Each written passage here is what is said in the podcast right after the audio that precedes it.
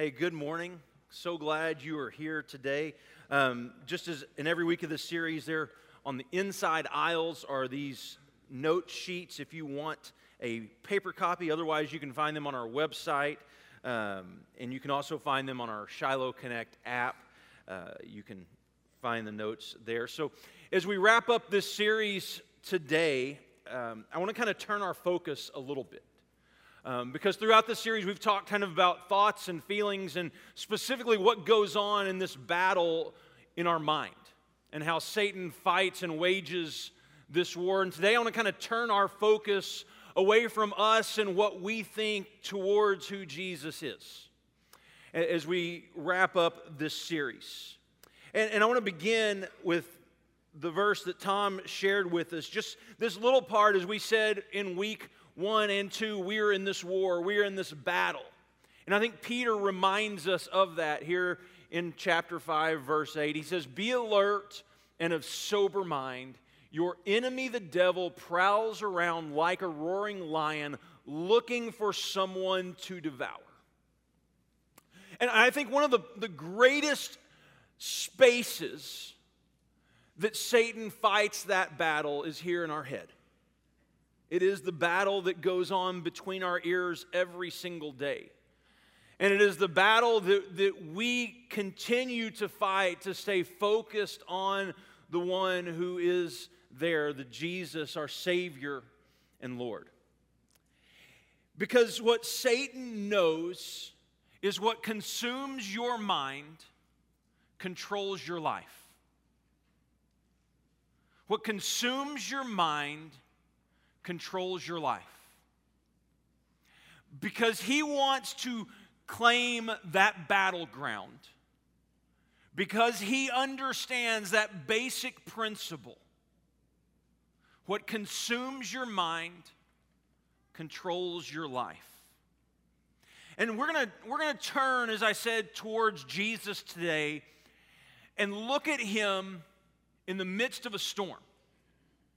Be- because as we talk about what we think and feel and what goes on in that battleground, for many of us in those moments, we feel that storm.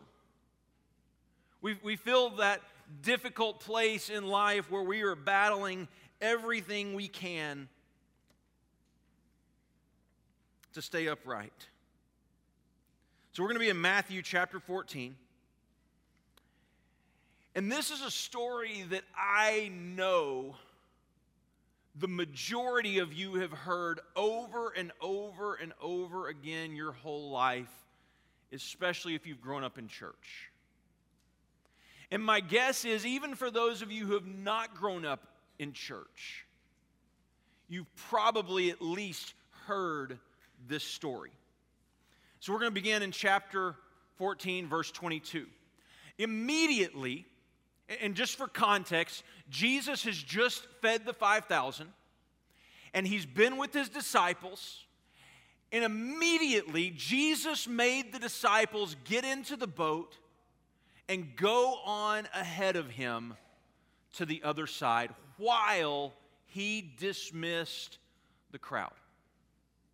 I find this so interesting. Immediately, Jesus made his disciples get into the boat and go ahead of him to the other side. I want you to understand the boys right now are in the boat because Jesus put them in the boat. And he sent them off across the Sea of Galilee by themselves without him.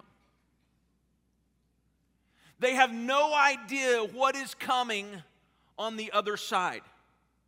In fact, they have no idea what's going to happen throughout the night. All they know is Jesus put them in the boat, pushed them away from shore, and said, Go to the other side. And then he retreated to dismiss the crowds. And, I'm sure there are so many what ifs for these disciples because their entire life is centered around being with Jesus. Wherever Jesus goes, we go. If Jesus goes up on a mountain to pray, we go up on a mountain to pray. If Jesus goes to feed 5,000 people, we go to feed 5,000 people. If Jesus is going to go heal a blind man, we're going to go with Jesus. Everything they know as disciples is centered around being with Jesus. And now Jesus puts them in a boat and makes them go to the other side of the lake without him.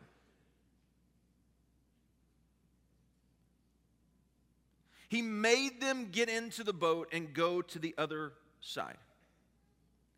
And I want you to notice something Jesus gives zero details, only direction. He gives them zero details. You're going to get into the boat. You're going to start to the other side. I'm going to go wait. I'll come find you at some point. While you're there, you might eat. A storm's come. He doesn't tell them anything except get in the boat and go. And he sends them off. Now, it's really important. We, last week we said this God will take you to places you have not chosen to go in order to produce in you what you are incapable of producing on your own. The Bible calls that grace. And here he puts them in the boat and sends them off to the other side with no details, only a direction, only a way that they're going. So, where is Jesus? Going on. After he had dismissed them, he went up on a mountainside by himself to pray, and later that night, he was there alone and the boat was already a considerable distance from land, buffeted by the waves because the wind was against it. So Jesus puts them in the boat, sends them to the other side, goes up onto a mountain to pray. Now, the place that they are is the Sea of Galilee. They call it a lake. And they go out into the middle of the sea. And Jesus retreats up onto the mountainside. Now, if you know anything about the geography here around the Sea of Galilee, there are all kinds of little foothills and mountains. And most historians say that from wherever you are around the Sea of Galilee, on one of these mountainsides or hills, you can almost always see into the middle of the lake. Their, their reading is so much better than mine. Sorry, I don't mean to call anyone out. Just, what were you talking about? They, yeah, they, they can see anywhere you are, you can see into the middle of the sea. And the disciples find themselves out in the middle of the sea, and it says the wind is beating against the boat, the waves are against it, the wind is against it, and they're trying to make it to the other side. They're, they're fighting against the waves, and they've been here all night. It says this shortly before dawn. Jesus went out to them walking on the lake. So, this phrase, shortly before dawn, in many translations will translate it the fourth watch of the night. And so there were four watches during the middle of the night. The, the last one, the final one, the fourth watch, was from 3 a.m. till 6, a, 6 p or 6 a.m. 3 a.m. to 6 a.m. And after they fed the 5,000, it was getting dark. Right? So this is like late afternoon, early evening. Six, seven o'clock probably. And he puts them in the boat and sends them to the other side of the sea. This section, or at the Sea of Galilee, it is most um, or furthest point across the sea is at max 10 miles. Okay? So it's, it's a big section. He puts them into the boat. We're thinking maybe 6, 7, 8 p.m.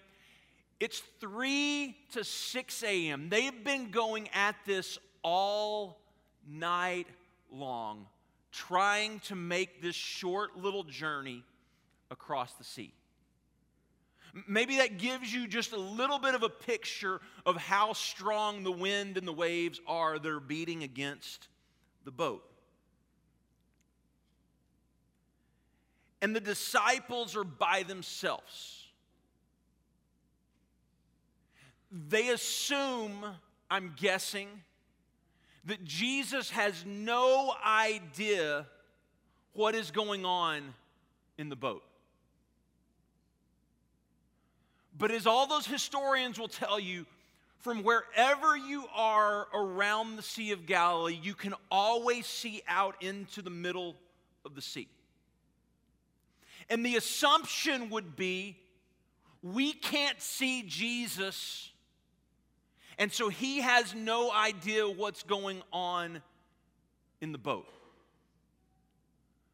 But just because they cannot see Jesus in that moment does not mean he cannot see them.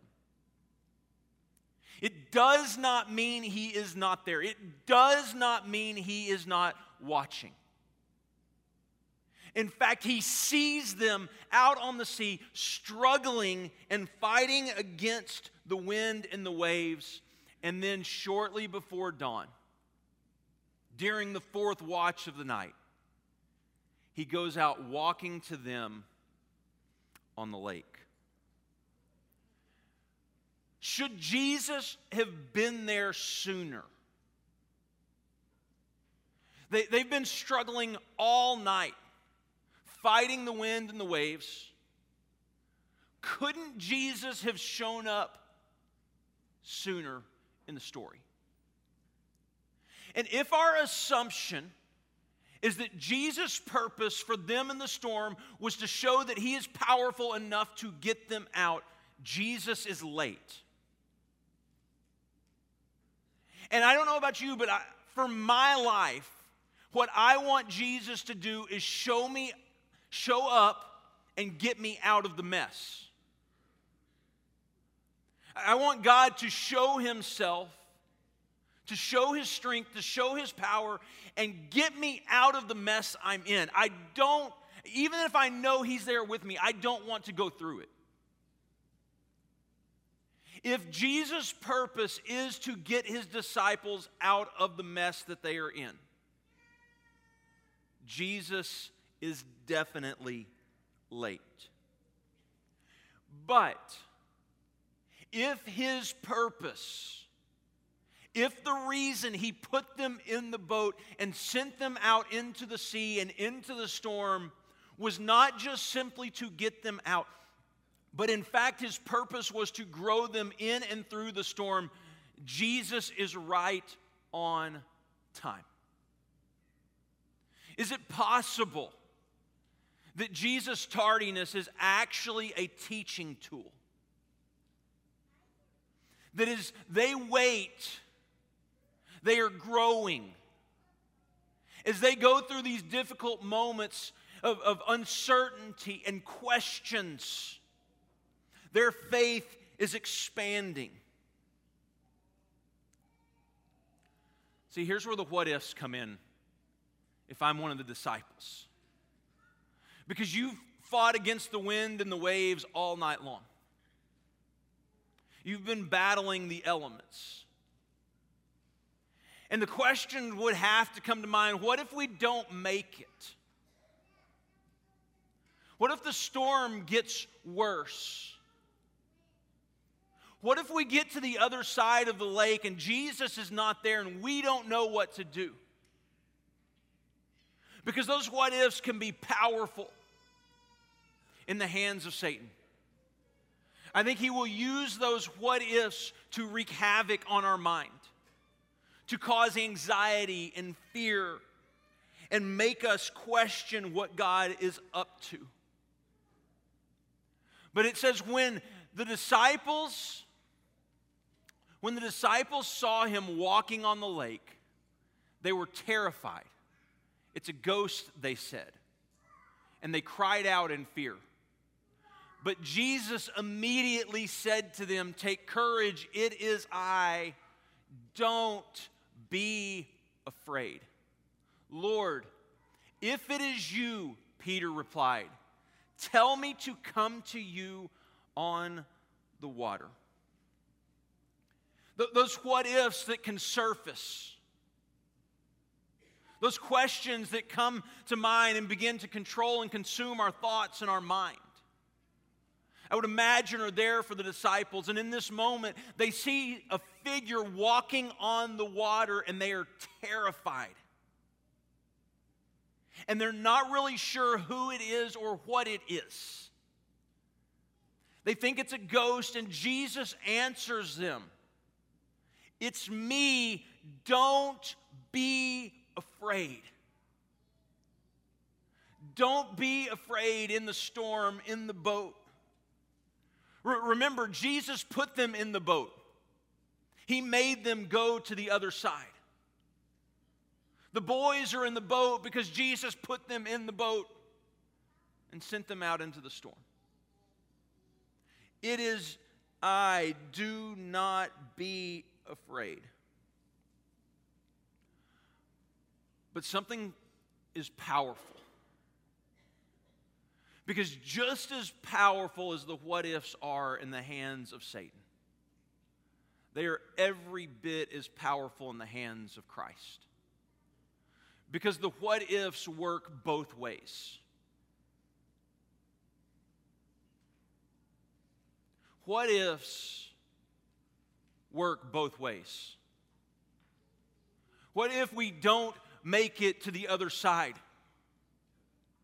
But what if we do?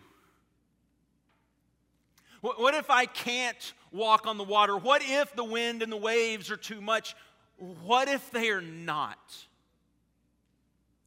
What if we get to the other side and we don't know what to do or what the future holds?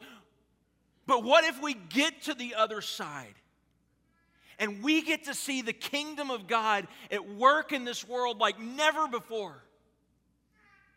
If we will have the, the trust and the faith, because the disciples in the middle of the night have a choice. The disciples could have turned back. They're battling the wind and the waves. They could have turned back and gone back to shore. But I believe there's one thing that kept them moving forward in the face of the wind and the waves. And it was the words of Jesus that sent them across in the first place. They did not know where they were going. They did not know what it would look like when they arrived. They did not know how severe the storm would be or how strong of a battle it would be. But they understood that Jesus sent them there for a reason and for a purpose, and they were going to be committed to the journey. What ifs work both ways if we will only take the time to reframe them. Those what ifs that make us question those what ifs that make us wonder what God is up to in this world or why He's put us in this situation. Right? Because our goal, our hope is that God would come and get us out of the mess. Not necessarily that God would grow us through the mess. We, we want God to get us out of the depression. Or we want God to get us out of the marriage that is broken or we want God to get us out of the dead end job. We want God to get us out of the neighborhood where we feel like we don't belong. We want God to get us out of the trouble and the, the trials and the problems. But what if His purpose is not just simply to get you out, but to grow you through, to strengthen you? Because those what ifs can feed our faith or they can fuel our fear. As I said, they are powerful tools in the hands of Satan, but if we can learn to reframe the what ifs, they are powerful tools in the hands of Christ.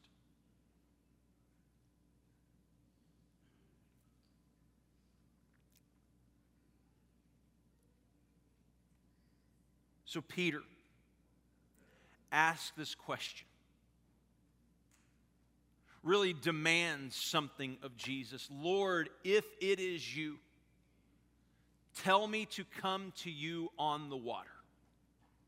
Now, I want you to, to just get, just listen to me. You don't need to even read what's there because what Jesus does next is he says, Okay, Peter, here's what I want you to do.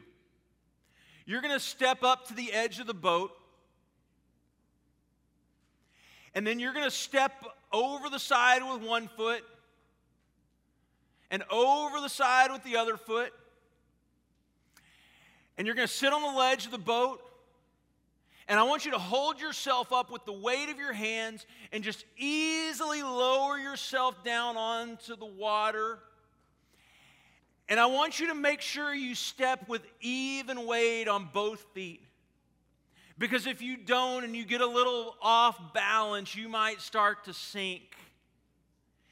And then you're just going to keep your eyes focused on me and you're going to take one step at a time, nice and slow.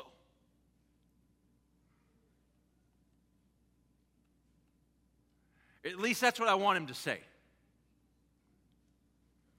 But he says, Tell me, if it's you, tell me to come to you on the water.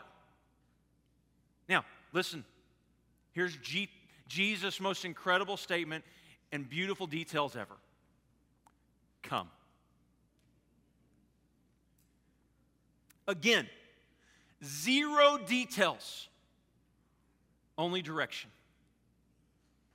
If it is you, tell me to come to you on the water. Come. Come. And Peter gets down out of the boat and walked on water and came towards Jesus. And, and no, no, no, go, go back, go back, go back, go back. We do that. We, we fast forward over this part. And I want you to catch this phrase because I think we, we miss it so often. Okay? He walked on the water.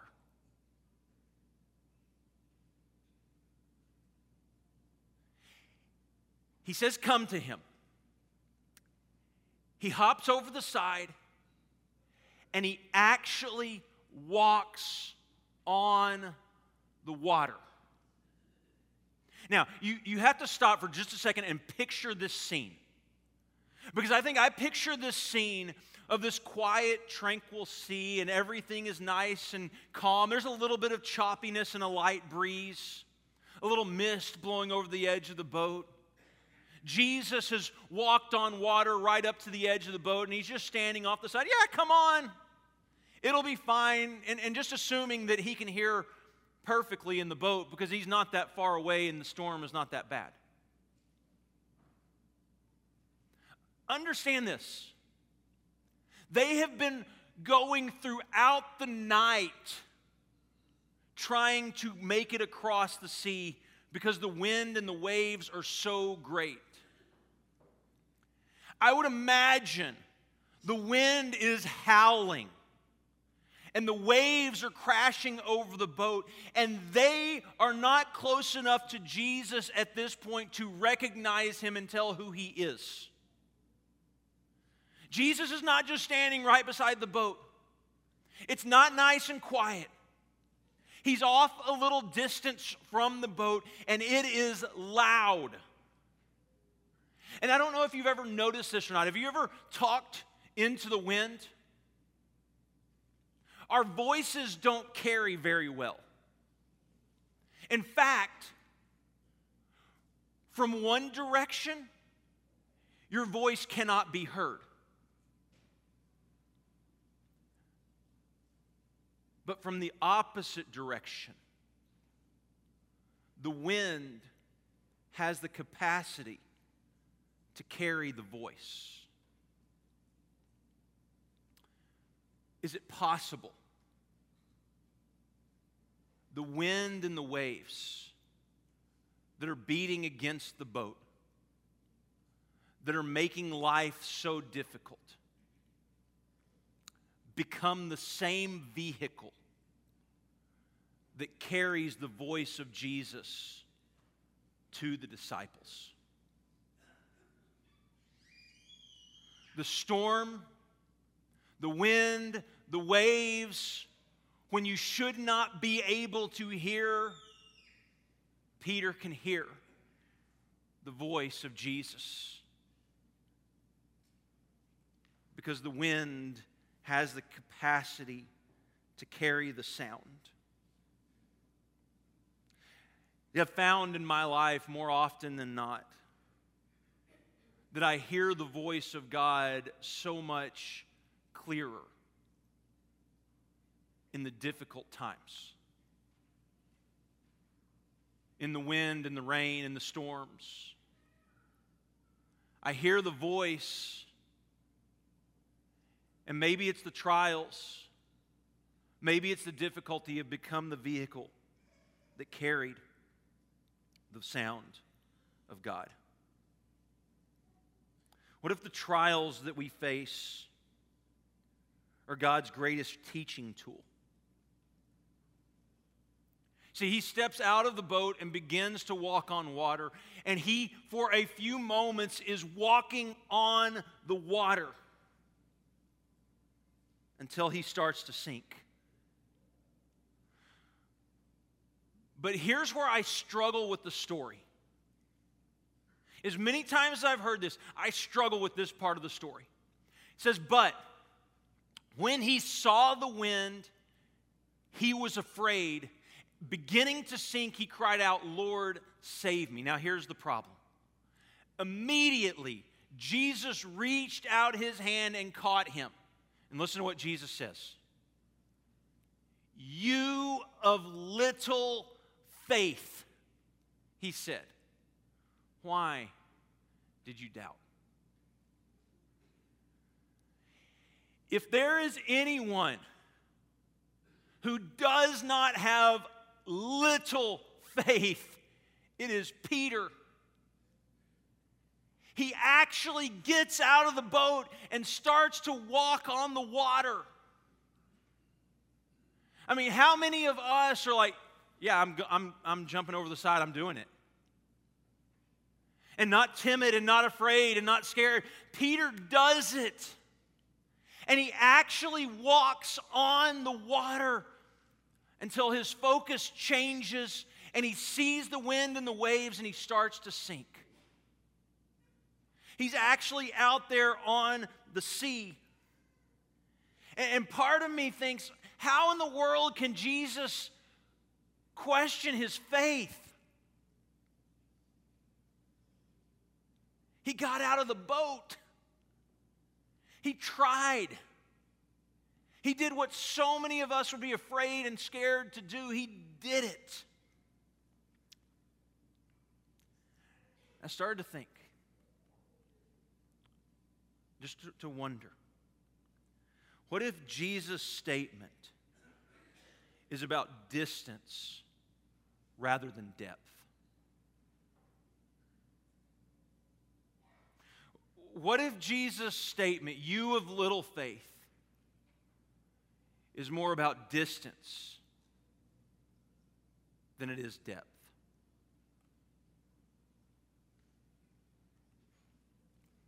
He gets out of the boat. He starts to walk on water. There is no doubt in my mind the depth of Peter's faith in Jesus.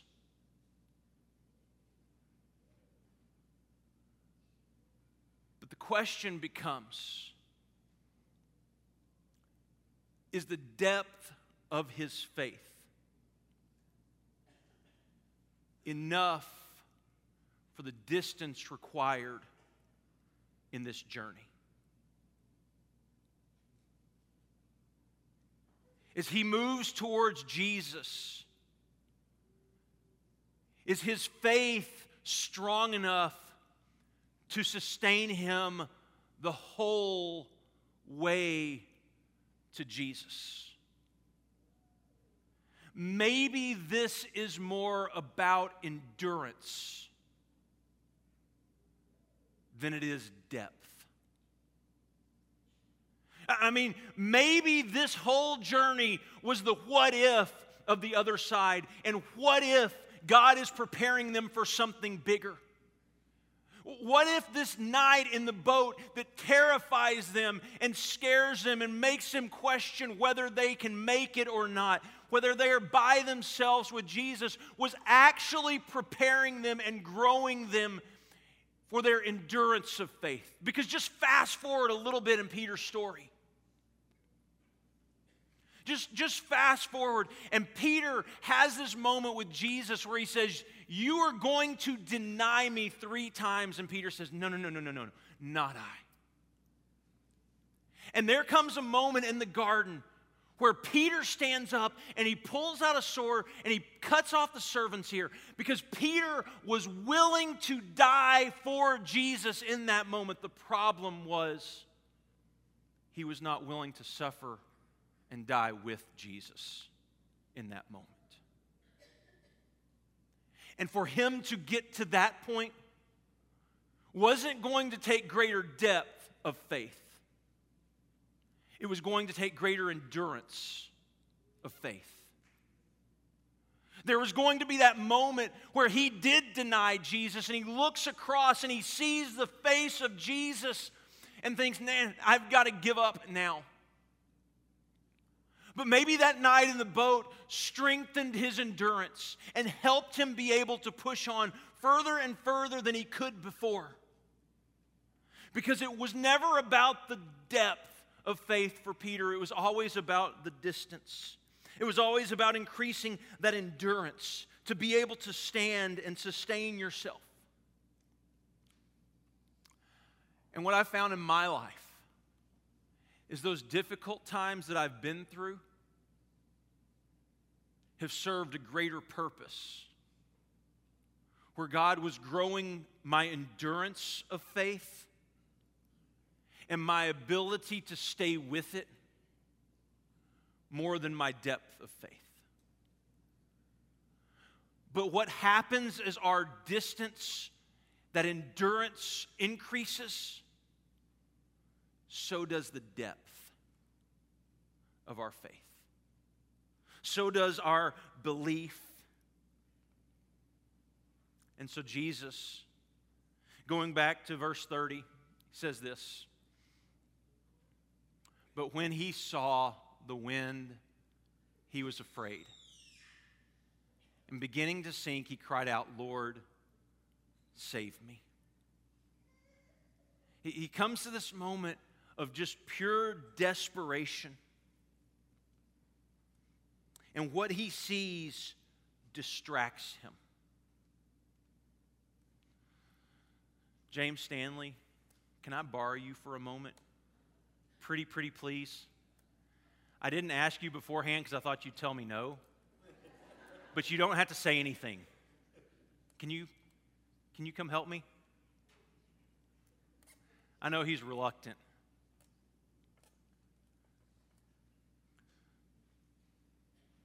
But James is more like Jesus to me than any other person I know. No, come on, come on, come on, come on, come on. I need, I need to show them something. They, they've got to see this. Come on. Please, please, please. Help me. Help me, please. You're my. Can you help me on stage for just a second?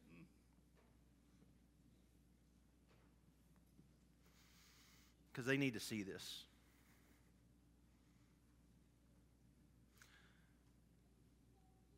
Peter gets down out of the boat.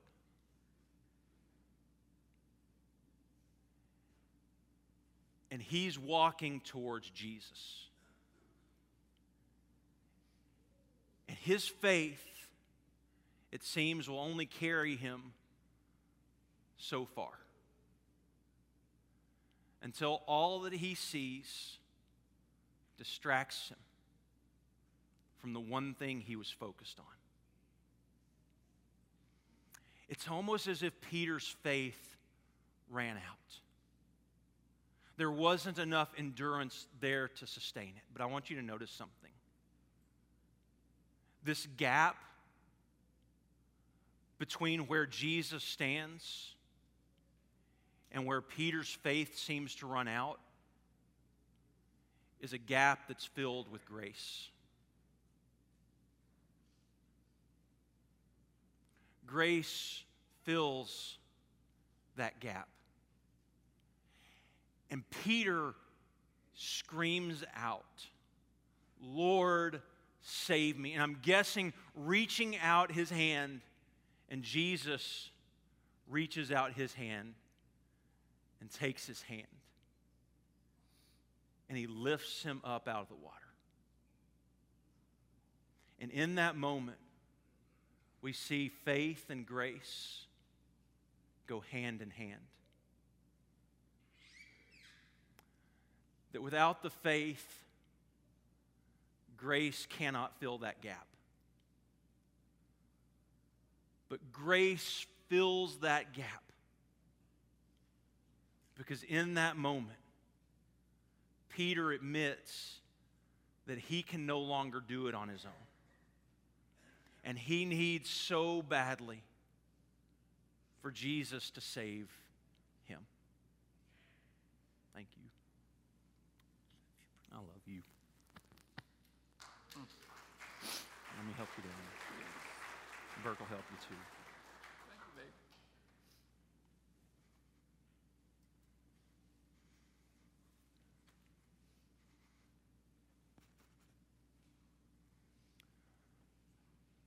The beauty of the gospel is that grace fills that gap between where it seems like our faith can't continue on and where Jesus stands. And the only thing in that moment that Peter needs is the hand of Jesus lifting him up out of the water.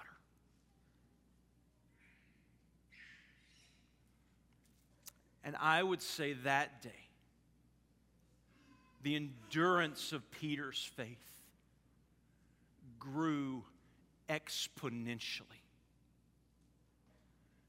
because he trusted in that moment in the only one who had the power to save him.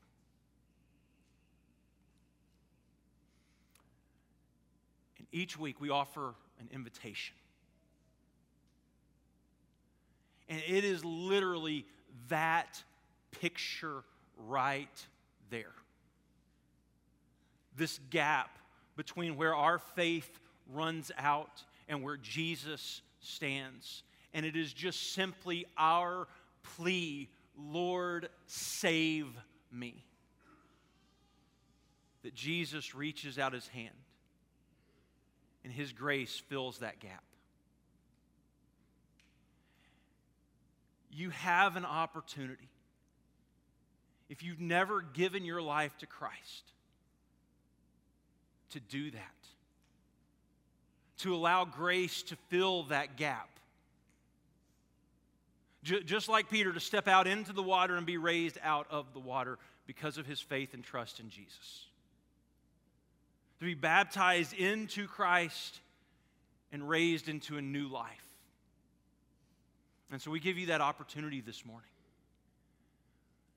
If we could pray for you, if we could help you in your journey, we're going to have our shepherds, their spouses around the back of the room. Let us know how we can help you as we follow Jesus together. Let's stand and sing.